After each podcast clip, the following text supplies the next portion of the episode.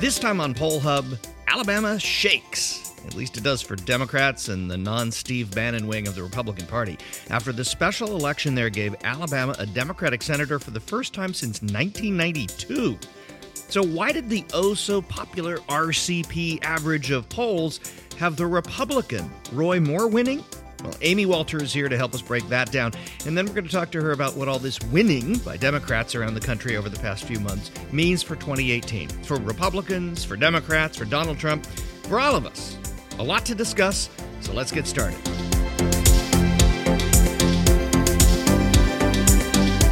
And hi, everybody. I'm JD Dapper, Director of Innovation here at the Marist Poll. And I'm Lee Miringoff, Director of the Marist College Institute for Public Opinion. And I'm Barbara Carvalho, Director of the Marist Poll, and we are here in the Hancock Center at Marist College in wonderful Poughkeepsie, Chilly, New York. Chilly, Poughkeepsie, New York. Crisp. We like to say crisp. Yeah, it's cold. Okay, so Amy Walter is here. She's the national editor of the Cook Political Report.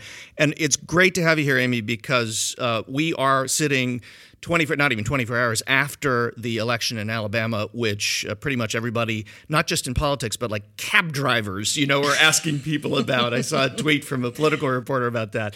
Um, what's just let's start from scratch here. Your take on what happened in Alabama. Uh, well, first of all, thanks for having me up here. I love this view here, normally from the Hancock Center over the river. It's beautiful. It's probably frozen or close to being frozen at this point. I know I am, um, if the river is not, but it's beautiful. I always love coming up here, and I will put in a plug for the Marist poll. I think you all do great work. You're and on top of it, you're good, nice people, and that should be a positive. Just right there. we Just fooled being good. If you, if you, Pollsters are people too. Pollsters are people that are real humans. That yes, uh, Citizens United Yes. is now covering pollsters. I see. Well, and, and Amy, thank you so much for for schlepping up from Washington You're today as well. So on on the polls though, it's interesting Yeah. because we are a poll, and the RCP average, as we mentioned in the open, had Roy Moore winning by 2.2 points. There were polls all over the map. There were. Um, the the Fox News poll, uh, the mo- the most recent one, had Jones winning by a big margin. Monmouth had a tie. Other polls had you know uh, Moore winning, as we discussed. Um, what's your take on that, and how does that affect the coverage of uh, races like this by people like you covering national politics on a national scale? So this race was unusual in that you had a number of national organizations polling a state uh, race in an off year with unusual circumstances, right? And To most say- of these, to say the to least. say the very least, and most of these are folks who've never been in this state. And, it was a, and it was a special election. and a special too. election, which we know, right, that turnout model and all those things are going to be really challenging. Normally, what would happen in a traditional midterm or off year election, even a special election, is you talk to the campaign specifically, which was what we do, because their pollsters do understand what's going on and have a very different priority as they're doing their polling than the national pollsters do. And, they have more money to do it too. some of them Generally. do generally, Yeah, yeah. Mm-hmm. but they also understand their job in doing the poll is not to figure out who's up and who's down and what the margin is and how can how can we characterize this race. It's how do we get to victory? What do we need to get there? And so my colleague Jennifer Duffy, who covers the Senate, um, you know, she spent a, spends a lot of time talking to people who are actually involved in the race, and it was pretty clear from what we were hearing that the race was basically on the knife's edge, right? That this was very, very close. A number of things needed to break Jones's way, namely, black turnout needed to be s- significant. There needed to be some defection from Republicans. We talk a lot about these college-educated Republicans who have been, you know, uh, since 2016 have been sort of disaffected um, Republicans, turned off in some ways by Trump. Certainly Roy Moore, they were turned off even more by uh, his behavior. Um, and uh, they knew that, you know, the Moore himself created something of an anomaly. Um, so so I think we knew going into it that this wasn't going to be a blowout. That this was this was going to be a very very tight race, and that what the what the polls, the national polls, were showing was that uh, the reality for so many of these folks is how difficult it is to model in an off year in a strange place uh, with strange circumstances. And I don't think that's the same as, for example, going in and seeing a national poll, right? Mm-hmm. You all, whether it's Marist or Quinnipiac or the NBC, um, what we're seeing is some real consistency in the national polling on the president's job approval mm-hmm. ratings, in the congressional ballot, in perceptions of the parties. So yeah. I don't think we're, you know, what we saw in Alabama is an indication that, oh my gosh, polling's all over the place and these mm. people don't know what they're doing, as much as you had a lot of people in a state that, well, quite frankly, they're not as well uh, attuned to. And so they were making assumptions about the state and about turnout that if you were involved in the campaign, you might not be doing. Now, the, the politics of it. Um, what can we take away from that? I mean, we saw, well, let's go back to November 2016. The Clinton campaign looked at looked at the electorate and said, you know, we think there's something different here that is happening in terms of the suburbs around right. urban areas, um, among women who may be Republican but more moderate. Um, and they targeted those groups, not successfully. However, it does seem that in Virginia, for the governor's race, which we saw recently, and in Alabama, that that strategy may actually be coming to fruition. Yeah. Um, what's your take on that? Is is um, is something changing here, or is it just this particular um, no? I think context. Yeah, I think what we've seen in the 2017 elections thus far, especially the House special elections, and now these the governor's races in Virginia, New Jersey, and now, of course, the special election in Alabama is a real enthusiasm advantage mm-hmm. for Democrats. You guys have been picking up in your polling for a while in terms of the intensity of uh, dislike for the president, mm-hmm. shall we mm-hmm. call it, um, mm. has been. Well, actually, yeah, his. Uh, let's see, the the strong negative rating right. of the president, at least in the latest Marist poll, was at its highest. Right. This, this and, time, and in the exit polls, and the uh, exit polls, even the, in the strongly disapprove yeah. of President Trump's job performance was even in Alabama exceeded his strongly approves. Yeah. So it's uh, he's polarized, but he's also tipping in the negative direction. That's right, and that intensity was breaking the other way in 2016. Right, mm-hmm. the intense.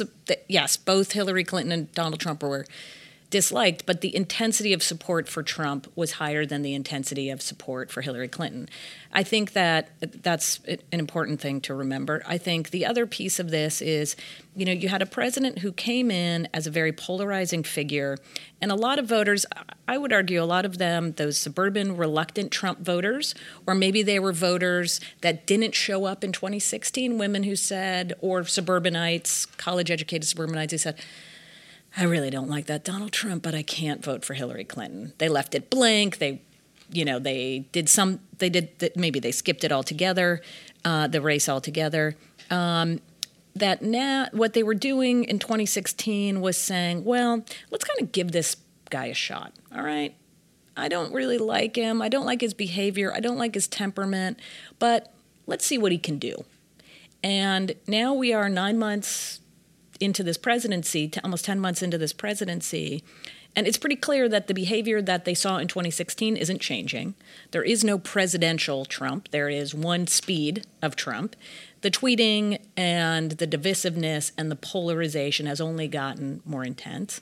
Instead of reaching out and saying, I mean, again, this is what always surprised me as as a student of politics, you guys are as well. That if you had if you were any other candidate that won an election uh, by such a narrow margin, basically 70,000 votes over. Mm-hmm. You know, three key states lost the popular vote. You're starting off as president with a job approval rating somewhere in the 40s. You would say, you know what I need to do? For the next year, I need to broaden my base. Yeah, not so much. I got to broaden. That's what I'm going to do. Instead, zero effort. He is just he's it, zero effort. He's actually doing the ex- exact opposite, which is I'm only going to talk to my base, and then that base has been shrinking and shrinking and shrinking. And mm. I think mm. those suburban voters who were somewhat reluctant in 2016, maybe reluctantly supportive, or uh, you know they were somewhat hopeful that Trump would be this certain kind of president, have now really soured on he him. never does pivot.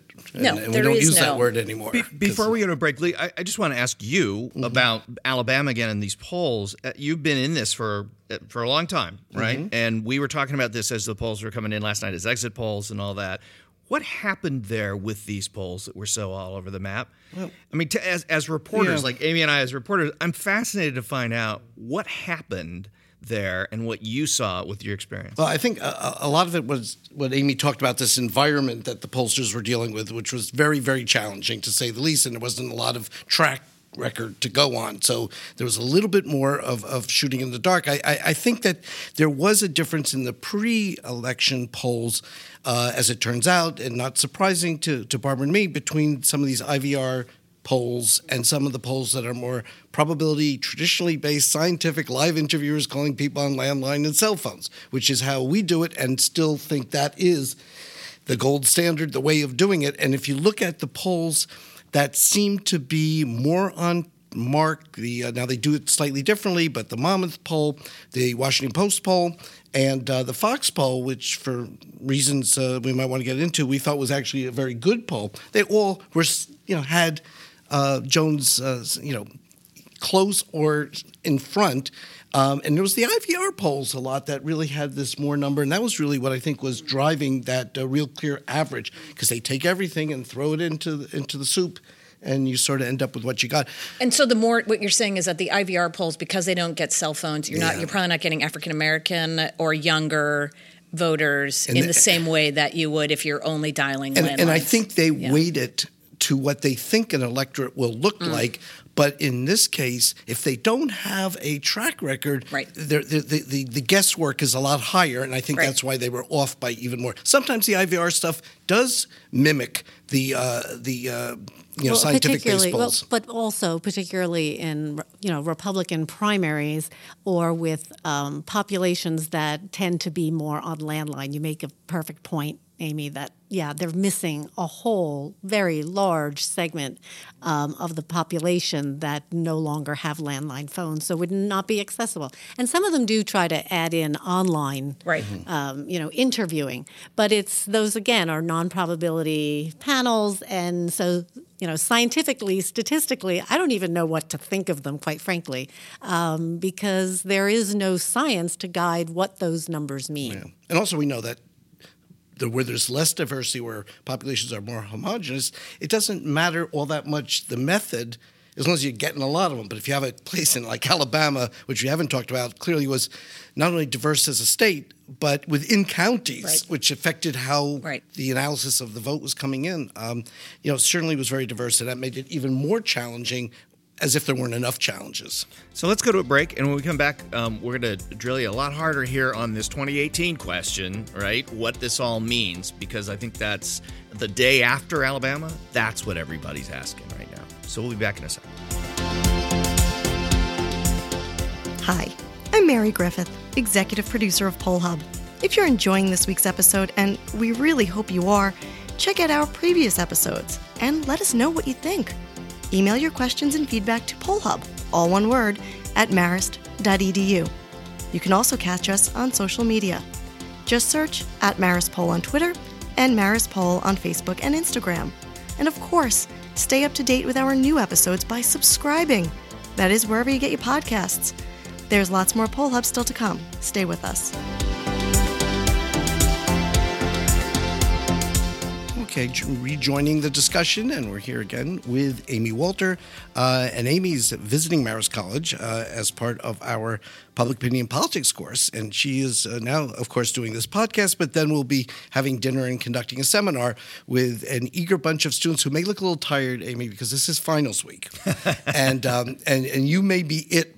It's between you and Santa Claus. You're the block. You're, they get done with this class, and they can then move on to Wait, the you're holidays. hold on one minute. I am between them, and Santa That's Claus. right. I'm sorry. You didn't really make it Uh, easy that for is- her. That's tough. well, that's All why. right. Actually, actually, I think they're really looking forward to this because They this really is are. a treat and quite a it present really- for all of us here. Yeah, well, at, that is- uh, it's at a- Right, but still, I mean, Maybe fighting Santa Claus, you know, uh, that is that's a tough call. But anyway, so Amy is a, uh, a graduate of Colby College, and uh, you graduated summa cum laude, and I think that's certainly way up there on the scale. Very nice, very nice. thank There's a few people nodding; they probably did well too at their colleges. Um, I, I Yeah, last not did me not. so much. Not me. Thanks for that. And, and as such, I'm a big fan happen. of small liberal arts Yes, colleges. and you're on I'm an board- evangelist. I was I just now off the Oh, board. board. I've uh, but I was on the board for six years. Yeah. You were the news director there. You've been with the Cook, Political Report prior to that, and now I think have, you were a senior editor, I believe, and now you've rejoined Cook Political Report as their their national editor, and you've been up to Marist before, and Yes. you've, you've you've you know the you know the, the routine, and uh, and then we've had Amy uh, uh, graciously has participated in two of our panels. On two, two of our panel discussions, uh, including the most recent one, which was at the museum in Washington D.C.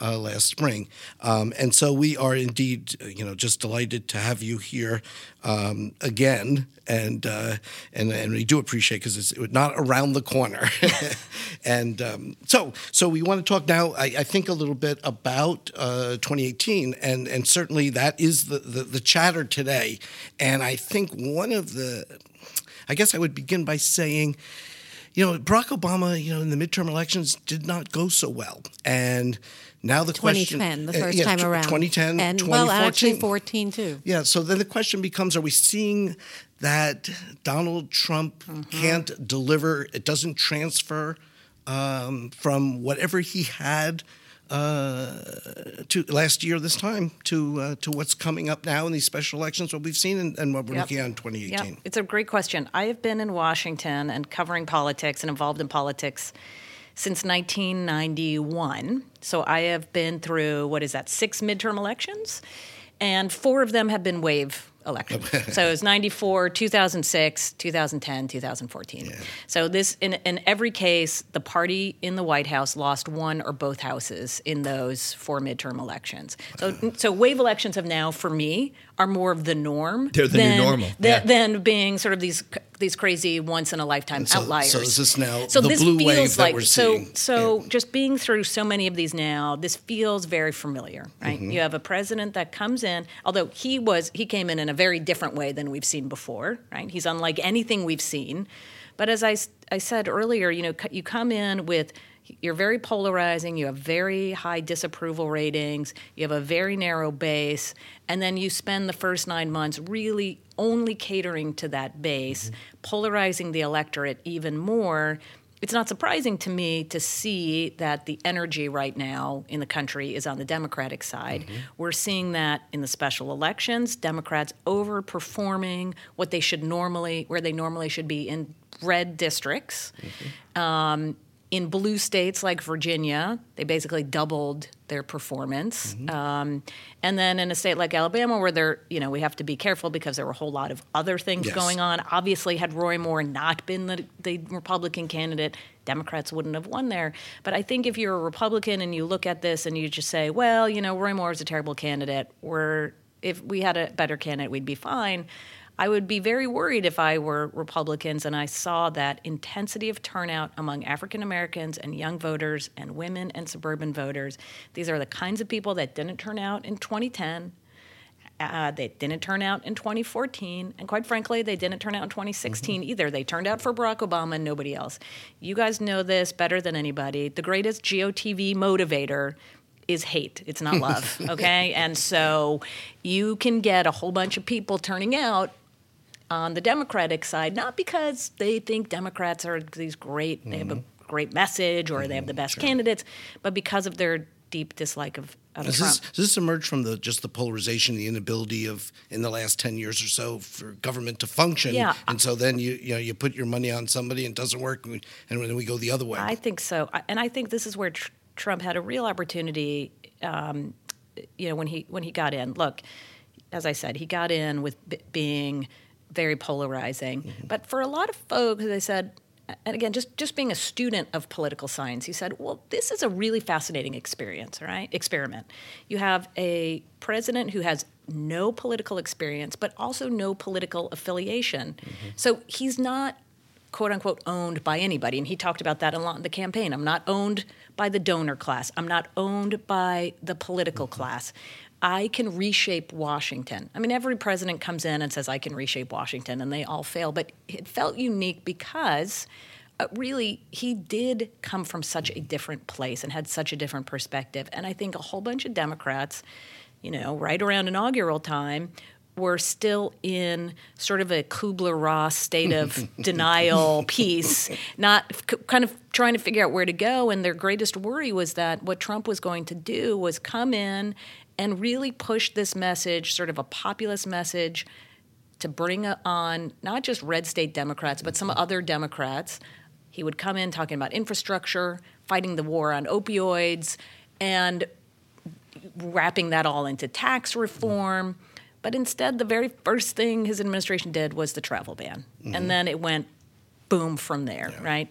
So I I think that um, that is uh, unique to him. What's not unique is your point, Lee, that the the country has become uh, one so polarized and so frustrated with the dysfunction that we seem to just go back and forth between this party didn't work, so I switched to the next party to the next party.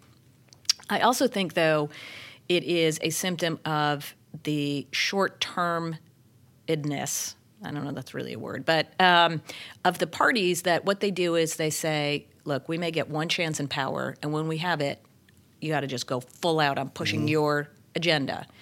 And it may lose us the next two elections, but we're going to at least be able to get our mm-hmm. agenda accomplished. Yeah. And so you just simply have the pendulum swinging all the way one way one year to say we over, you know, these are parties and candidates that overinterpret. They see that they have a mandate, which they don't. They overinterpret it, they overreach, they lose the so, next side comes in and says, "You overreached and overinterpreted. Now we're going to do the same," and we kind of go yeah, back and no, forth. No consensus building in the way it was. Right. That's what we keep assuming is at some point mm-hmm. we got to get somewhere in the middle. Right. You can't just have this pendulum going back and forth. But it seems as if we are. Yeah. Yesterday, I woke up in the you know the, I guess the conventional wisdom, if there is any more, was that the House was in play. Today, woke, I woke up and is the Senate, the Senate. now also in play? right. So, so we have everything going. So now again. everything. As I said, you know, you look to 1994, look to 2006, and quite frankly, 2010 should have been the same, where the party in the White House lost both the House and the mm-hmm. Senate. The only reason Democrats didn't lose the Senate in 2010 is that Republicans put up a bunch of, mm-hmm. as my boss Charlie Cook calls them, exotic candidates. a, a, trend like that, that, has not ended. It has Alabama not ended. Is any That's right. Indication. So um, Democrats need three seats to take control of the Senate. They're defending 25, mm-hmm. including 10 in states that Trump carried, five in states he carried by double digits. Mm-hmm. But now they've checked one off their list, so now they're two seats away from a majority. Arizona and Nevada are very strong opportunities for them. Um, Tennessee now is on the, uh, uh, I don't know, I would call it on the bubble, but it's certainly in the, um, you know, it, it's now part of the playing field because the the because the Corker, Democratic candidate yeah, as well, right? Right, former governor, former, former governor, governor Bredesen, yeah. um, very well known. Now, granted, the last time he was on the ballot was very different time. Democrats could still win in Tennessee back then. And, you know, we've seen past examples of Democrats bringing back oldies but goodies, whether it was Bob Kerrey in mm-hmm. Nebraska mm-hmm. or you brought, um, why am I blanking on in Indiana? Um, uh, Bayh. Uh, Bayh. Bayh. Bayh in Indiana. Or, yeah, Evan Bayh in Indiana. Yeah. So, you know, that doesn't always work out. But the fact is they're going to be, they're going to play for a state that a year ago we yeah. never would have said was competitive. Of course, they got to hold a lot of tough states, but I think now it, it is certainly a plausible debate to have. And I guess if now you're into if you're in re- recruitment mode right now, yeah. this is occurring. Alabama occurred at just the right time for at, the Democrats. Yeah, yeah. Mm-hmm. But do the parties have a brand issue? I mean, not just not just the Republicans, but just in general, do parties really have a brand issue? Well, I mean, what you're seeing now is really remarkable I don't know what your numbers. I can't remember what your numbers were for Democratic Republican job approval, but it's bad. It's in the Yeah, twenties, bad. right? The Republicans 20s. are, I think, con- congressional. Yeah, uh, congressional Republicans, are around 25, and uh, congressional Democrats Little are higher. 32. Yeah. Okay, so Nothing to write home about. No, in nobody's case, happy right? about No. that. Even lower than President Trump. There we go. Yeah. And um, and uh, Americans, uh, so they say, you know, they don't like the parties. Um, the parties themselves have become less influential. We saw that obviously in 2016, where the RNC and the quote unquote establishment could do nothing to stop Donald Trump, and the quote unquote Democratic establishment could do nothing to stop Bernie Sanders. He got all the money and you know that he needed um, without having the donor class on the Democratic side or the establishment on the Democratic side. So the parties have less power than ever. The parties are more disliked than ever, and yet partisanship is stronger than ever. So Yeah, you have to kind of explain. I think the easiest way to explain that is people are attaching to party as a really about it's really more of identity than it is about the party and its policies or the party and its quote unquote brand. It's, It's just like you would instead say of ideology. Yeah, Yeah. exactly. It's just like saying I'm going to wear my Marist sweatshirt, I'm going to wear my Colby sweatshirt, and I'm always going to cheer for my team. Yeah, and even sports, right? Once you get to, once you get to the once you mm-hmm. get to the mm. general, but is this going to play out as a problem for either party or both parties in the primary? Oh, I think it absolutely it does already. I mean, this is how you ended up with Roy Moore, right? Mm. Because I- I just just go back not too far in time in covering politics when a majority leader of your party, the head of the the Senate campaign committee of your party said, "You need to get out of this race." They would do it. I remember when Tim Pawlenty was thinking about running for the Senate, and Karl Rove got up to Minnesota and was like, "It's not your time.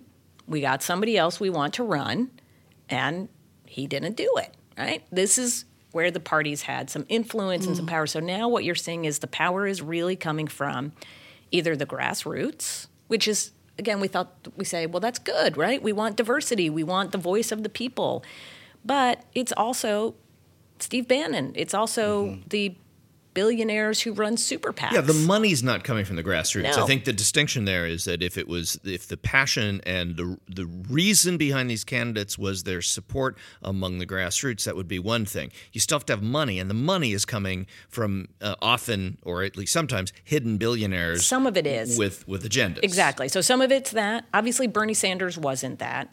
And Roy Moore, what we've also learned is you can take this sort of celebrity status. He did, well, he wasn't getting billionaire money. Mm. No, um, no, no, he, he can wasn't. he can raise money because of what his status is, and so that's what I think the primaries are going to be fascinating because mm. this idea of like the what the donor class is now has mm. totally changed. If you're a celebrity, your donor pool looks very different than if you're a sitting United States senator or if you are Oprah or if you're right. Is Um, Oprah running? Do you think she's running? I mean, who knows? Let's do So it. But we're one of the things you guys, one of the things you guys do, and, and, and the Cook Political Report is best known for, is rating districts. Uh-huh. R R plus, plus sixteen R plus what? Uh, Are there? Uh, is this like a, a a period where you guys are having to really dig in? And reassess a lot of house. uh, Let's take house races. Yeah. House districts. I mean, are a lot of them up for reassessment, or are we so gentrified and or not gentrified, uh, gerrymandered Right. that, that that really even now, even at this stage, there's really only a handful of districts that need reassessment. No, it's a really good. It's a really good question, and um, you know, look, the fact that the president's numbers are as low as they are, and the intensity is so strongly against him, combined with a generic ballot right now that has Democrats at what do you guys have at fifty one percent? Oh, that's a double digit. It's a difference. double digit difference, and um, you know what? When you look at those things together, you say, "Well, wow, that yes, the playing field is bigger than what the conventional wisdom would suggest, right? And a conventional wisdom says take any district that Trump lost. Okay, that's a top that's a top target for Democrats. Um, what I'm doing now is also looking at any district that Trump maybe that he won, but won with less than 50%. All right. So you add Trump districts that he lost that are held by Republicans Trump districts that he won by less than 50% held by Republicans. That's And that's because there were third party candidates like Jill Stein. And they things were third that. party candidates or people honestly skipped the top of the ticket. That's how- Which Um, yeah, which happened in this last year in greater numbers. in greater numbers because yeah. you had a whole bunch of people who, and you Who say hated everybody. they hated everyone and they said I'm going to go and you know I, I might vote for my house candidate but I'm not going to vote. So that gets you a, a playing field of about 50 or 51 seats and then you got to start thinking about this which is as I said I've been in Washington a long time and I've seen four wave elections two thirds of the Republicans in Washington have never been on the bad end of a wave election. Okay, they've only they've they're almost all of them were elected in 2010 or later, so they don't know what it's like, and it's like having kids, right? Where you're trying to tell them all, all the time, like. You don't know what it's going to be like when this happens to you. Trust me, this is really bad. It's the hot stove moment, right? Don't touch the stove. It's really hot. Until they do, they're going to they're going to try it. Yeah. And you had a lot of Republicans right now who are saying, well, I know it looks really bad, looks really bad, but I have my own identity. I'm going to localize my race. I can raise a lot of money, right? Which is all fair, and some of them may survive it. But these are the kinds of years when people who um, either one are super cocky and think that they can't possibly be beat because everybody knows me and everybody loves me and I've been winning for the last whatever many years, um, or or people who don't understand that their district has changed underneath them. And there are a lot of those districts in Orange County, California, for example, that you know those that Orange County, of course, went for Hillary Clinton in this last election. Traditionally, it's been a really Republican part of the country. New Jersey's another really interesting place where you look at some of those districts in New Jersey that have been rock solid Republican for years that went for Hillary Clinton. They're white suburban. They're white. sub- They're exactly. people who are no longer identified necessarily as Republicans, That's- at least not Trump in, Republicans. And they're also in blue states, And- which you know are also That's feel right. being feel that they're being targeted. That's right. uh, by this By- by, this Congress the- and by this Congress and and then if you combine that, you know, the one the one element we haven't seen, and this goes to, so to your bigger question though is is important that there still is a structural advantage that Republicans have, and this is where to the question about reassessment and how do we kind of gauge how likely that Democrats are at getting those 24 seats. You know, if you say, well, there's a wave building, and it's pretty clear that it is, how big does it need to be to get to 24? And a wave in 1994 of this size could take out 50 seats. But a wave this size with the gerrymandering and the self sorting and the fact that so many seats now, you know, they've been sorted out over the last 10 years. Now maybe it only takes out 20 seats, right? So do you need a wave two times as strong um, as you would need in a normal year? That's a really interesting way to look at it. yeah. So, yeah. Um, and then there's the other analogy is yet we think these are real structural advantages, except they haven't really been tested yet. And that you know, it's like you're you know you build levees, and you go there. they can withstand you know up to a hundred year storm, and, then, you get, the hundred year Then storm. you get the hundred year storm. and- And then, right, they don't hold. So Yeah. that's really what we're looking for. But if you're going in, if Democrats go into 2018 with double digit congressional ballot advantage and the president in the low 30s, I mean, that just, it, it is hard to see that Democrats don't find 24 seats. Well, you know, just one one other thing. Um, you guys use a lot of polling to make your assessments. Is there anything that you'll be doing differently this time Good around? question. The hard part for us is, especially in House races, there's very little public polling. So you're using a lot of um, the campaign polling and the c- campaign committee polling or super PAC polling. So some of that is, you know, you have to be careful about um, about that. Uh, you know, uh, understanding where it's coming from, uh, and you're not going to get as much of it. When you have 500 polls in Pennsylvania, it's easy to aggregate and throw out ones that you don't like. In House polling, you're not getting as many. And even in Senate races, you'll get a lot more, but the quality of it is not going to be as high as it will be for the presidential or the national polls. I think the thing that what I'm really doing this year is you guys reminded me of this. As we look at the polls, especially going into the election, instead of looking at what the margin is, look at where the incumbent candidate is and whether they've moved at all. If they've started at 45% in 2017 and they're still at 45% in 2018, That's a problem. it's likely they're going to hit 45% on election day, that's right? That's their ceiling. And instead of looking at, oh, well, they're up, you know, 45 to, to they've been up by 15 points this entire time. Well, they've been under they've been under 50 for a long time. And the unknown challenger may Right. gobble up the undecided. And so my assumption right now, again, especially if this environment looks like this a year from now, is undecideds are going to break against the incumbent party. And so if you have 10% undecided, I'm not going to give all that 10% to the incumbent. I'm going to give most of it to the challenger. Yeah. Interesting. Lots of food for thought, and we have a classroom of students now uh, who are going to uh, partake of that. Uh, dinner. Different kind of food. Different kind of food. well, both Different kind kinds of food. Both kinds of real food. food and uh, and, uh, And we're And brain very, food. ha- very happy to have you. food. Yeah, yeah, very happy to have you here on podcast, and we look forward to your comments in class in a few moments. Thank you so much for having me. Well, thank you very much. That does it for Poll Hub, a production of Marist College and the Marist Poll. And it is produced by our wonderful executive producer, Mary Griffith. If you like it, don't forget to subscribe, and we'll see you next time. Absolutely. Thank you, Amy.